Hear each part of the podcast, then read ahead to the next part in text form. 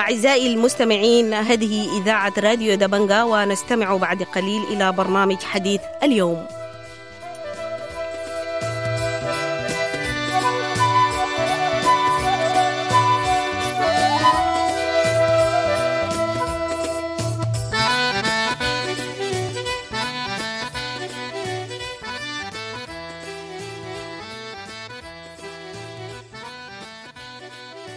أهلا ومرحبا بكم مستمعي راديو دبنجة في برنامج حديث اليوم نلتقي بوالي ولاية شمال دارفور نمر محمد عبد الرحمن ليحدثنا عن الأوضاع الأمنية في الولاية خاصة في ظهور الحالات من القتل وسرقة العربات وعديد من الحوادث بتحدث في ولايته.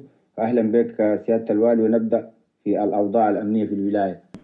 طيب أول حاجة شكرا جزيلا الاستاذ جعفر السبكي للفرصة في إذاعة دبنجا ويمكن توقفنا لسنوات كتير طويلة ما تواصلنا مع إذاعة دبنجا كل سنة وإنتم طيبين وكل عام وإذاعة دبنجا بألف خير. حقيقة أنا سعيد خالص ونبدأ بالمحور الأمني والاستقرار بولاية شمال دارفور. حقيقة أنتم متابعين كل الأحداث الأمنية اللي بتحصل من ناحيه لآخر في ولاية شمال دارفور. وخاصة الموضوع اللي عمل لنا إزعاج كثير هو موضوع اختطاف العربات. زي ما إنه الكلام ده برضه بيحصل في ولايات كثيرة بما فيهم العاصمه القومية الخرطوم. قدر جدا على المجهود اللي نحن في حكومة الولاية قاعدين نبذلوه. الجرائم دائما بتلخص في إنه في اختطاف بتاع العربات ودي الواحد من الحاجات الأساسية. نحن قمنا بتطوير الشرطة أولا وقاعدين نعمل في حملة كبيرة لزيادة أعداد بتاع أفراد الشرطة. بغرض تطوير الشرطة وبغرض سيادة حكم القانون في هذا الجانب وبالتأكيد في داخل مدينة الفاشر إعادة بعض المحطات والمراكز المهمة اللي بيساعد في الأمن والاستقرار. أيضا عملنا دراسات كبيرة هيكون عندنا كاميرات بتاعت مراقبة للمدينة كله عشان نقدر نحتوي الجريمة.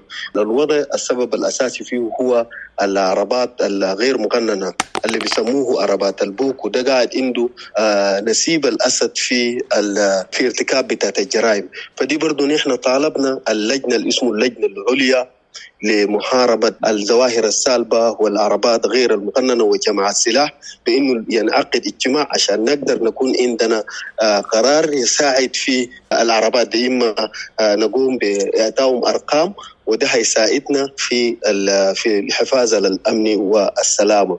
أيضا على مستوى المدينة نحن عملنا ارتكازات على خارج المدينة الفاشر في البوابات الرئيسية حتى نتمكن من إنه العربات اللي بيتم اختطافهم ده يتم القبض على على المجرمين.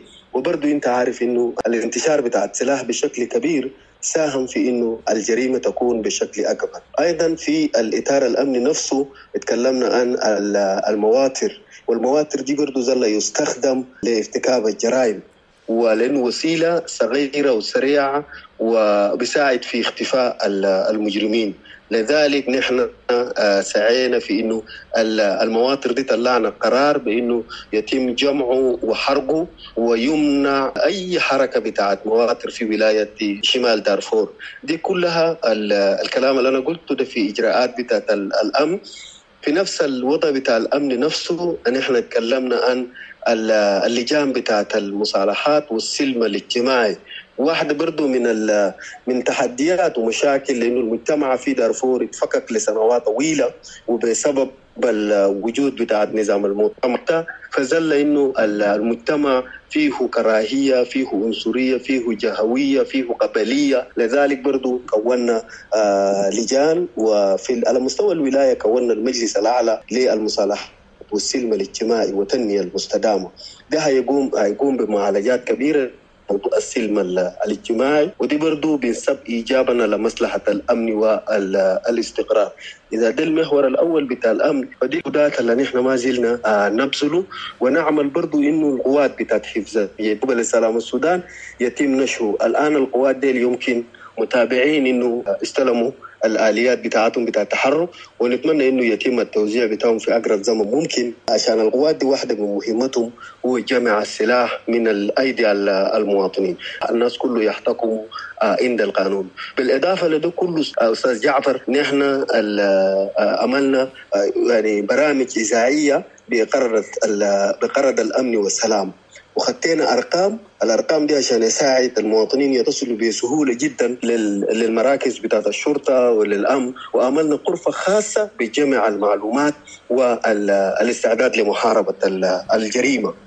ودي كله في سبيل الأمن والاستقرار. اجتماعاتنا المتواصلة في في لجان الأمن. برضو تكلمنا عن الظواهر السالبة. واحد برضو من الأشياء السالبة الظواهر السالبه المسائل بتاعت السكين ودي برضو طلعنا فيه قرارات بمنعه ومعاقبة الناس اللي بيحملوا السكاكين ديل لأنه بيقوا بيحددوا المجتمع.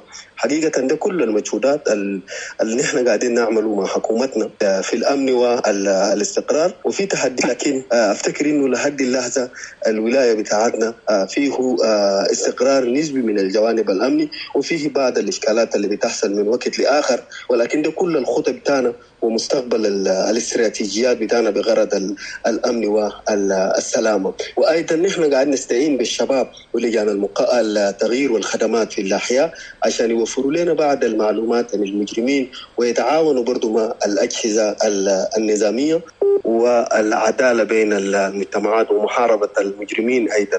فده القضية الأول اللي هو موضوع بتاع المحور الأمني والاستقرار وتحديات والمشاكل اللي بتواجه حكومة الولاية. أحيانا برضو نحن آه يعني نجد الاشكالات البسيطة جدا ودي نحن قادرين إننا آه نقوم بمعالجته وبرضه عندنا قواتنا الغرفه بتاعنا المشتركة. عندنا غرفه أمنية في في الفاشر من كل القوات النظامية. وديل برضه بيتعاونوا معنا كبيرا. في النهاية برضه عندنا تواصل مع مع لجنة وقف إطلاق النار الدائم الموجود في مدينة الفاشر. ده برضو من حركات الكفاح المسلح وكل القوات النظامية إذا استدعى الأمر أيضا نشركوهم في الأمر بتاعة الأمن والاستقرار ونتناقش معاهم. لإيجاد معالجة أو لمحاربة أي ظاهرة فيه خطورة أمنية. ده فيما يتعلق بالأمن والاستقرار بولاية شمال دارفور. فيما يتعلق بانتشار السلاح. أنت ذكرت أنه القوات المشتركة حتقوم بالعملية فالقوات المشتركة ده 200 حددتوا لها فترة زمنية محددة يبدو ولا 200 وعددهم؟ المستهدفين والآن القوات المشتركة دي القوة المعني بحفظ الأمن في دارفور واللي ده المسؤول مباشرا جمع السلاح. القوة ده خرجناه في الفاشر وقوامه من حركات الكفاح المسلح 1800 المفروض يقابلوا أيضا من القوات الأخرى من الجيش ومن الدعم السري ومن الشرطة نفس العدد ده. ويتم الآن القوات دي استلم المركبات بتاعه من السودان ويمكن يتحركوا في أقرب زمن لدارفور وبيتم التوزيع. ما متأكد في التاريخ بالضبط ممكن يتم التوزيع ولكن أنا في اعتقادي ممكن لحد في بداية فبراير يمكن يتم التوزيع القوات ده. واحد من أهم مهمتهم هو جمع السلاح المنتشر ده. وده حيكون عندهم دور كبير جدا في الأمن والاستقرار في ربوع دارفور. نفس القوات دي حتى الآن بدأ التدريب بالنسبة للدفعة الثاني في نيالا في معسكر نيالا. المفروض القوات دي يدربون في الفاشل يدربون في نيالا ويدربون في الجنينه دي القوى المعني بحفظ الأمن في دارفور. فالمرة اللي فاتت دربوهم في الفاشل آه الآن القوات بيدربون برضه ده اضافه ده في ده في نيالا وحيكون في معسكر ثاني آه للقوات ده برضه آه في في الجنينه دي القوة قوامه كان 12000 جندي المسؤول من الأمن في دارفور وحماية المدنيين. طيب فيما يتعلق بالوضع الصحي زي في مشاكل بتاعت مرتبات العاملين بالصحة والوضع الصحي كده ما مطمئن يعني ظهور بعض الأمراض فالخطة وضعتوها شنو المعالجه؟ حقيقة الواقع بتاع الخدمات بشكل عام جعفر الفتي الموضوع بتاع التعليم ما زال مشكلة في المذكرة بتاع التعليم وإن انت ما بعيد بالمذكرة رفعوه المعلمين نحن مع حقهم تماما من للحكومه الاتحادية لكن ما زال الرساله بتاع المعلمين لسه ما لقى استجابة. نعمل في إنه يجد استجابة من الحكومة الاتحادية في الخرطوم في أقرب زمن ممكن والمعلمين يستأنفوا الدراسة. في تحديات كثيرة بتواجه الناس في التعليم في مرحلة متوسطه جديدة. وفي عدد من التحديات بتواجه التعليم ده في المجال بتاع الخدمات. الصحه حقيقة الصحه برضه يحتاج لمساعدة كبيرة جدا. نحن الخطوات اللي قاعدين نعملوها في الولاية من أجل تطوير القطاع الصحي بندعم وزارة الصحه بالإمكانيات المتاحة بالنسبة لنا وأيضا ندي فرصه للمنظمات اللي بيعمل في قطاع الصحة أيضا يساهموا. بالإضافة للمساهمة اللي بيجي من الحكومة الاتحادية. حقيقه الخدمات الصحية. ما في ولاياتنا فقط لكن في معظم الولايات دي. طيب أخيرا فيما يتعلق باتفاق السلام لحد الآن ناس دارفور ما يعني بيقولوا الاتفاق لم ينزل بشكل كبير في الواقع الأوضاع كما هي يعني.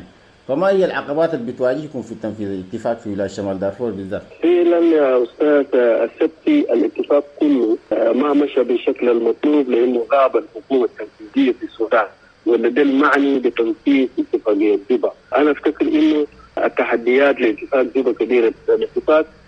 في تقدير الاتفاق ممتاز وخاطب قضايا كثيرة لكن العقبة والتحدي بقى في التنفيذ لأنه غياب الحكومة التنفيذية في السودان ده السبب الأساسي. الجزء الثاني برضه من التحديات هو الدامنين والشهود. ما اوفوا بالالتزامات بتاعهم، هناك التزامات كبيرة من الداعمين والشهود لاتفاقيه جبل السلام السودان. ما زال الضمانات أو الوعد بالدعم والمساندة للاتفاق ما تم وده كلهم بيعللوا بعدم وجود الحكومة التنفيذية. بما فيهم المفوضيات المعني بخدمة اللاجئين والمعني بخدمة الرعاة والمعني بالعداله الانتقالية دي كلها مفوضيات مهمة وكان وجود ما حيلعب دور أساسي في في في في تغيير واقع الحياة في الناس عشان كده نتمنى إنه الفترة الانتقاليه في السودان يعود باعجل ما يمكن ويبدأ عجله تنفيذ اتفاق جبل السلام السودان. شكرا لك. شكرا لكم مستمعي راديو دبنجا وشكرا لوالي ولاية شمال دارفور وده كان حديث والي ولاية شمال دارفور نمير محمد عبد الرحمن اللي حدثنا عن الأوضاع الأمنية بالولاية وإلى أن نلتقي.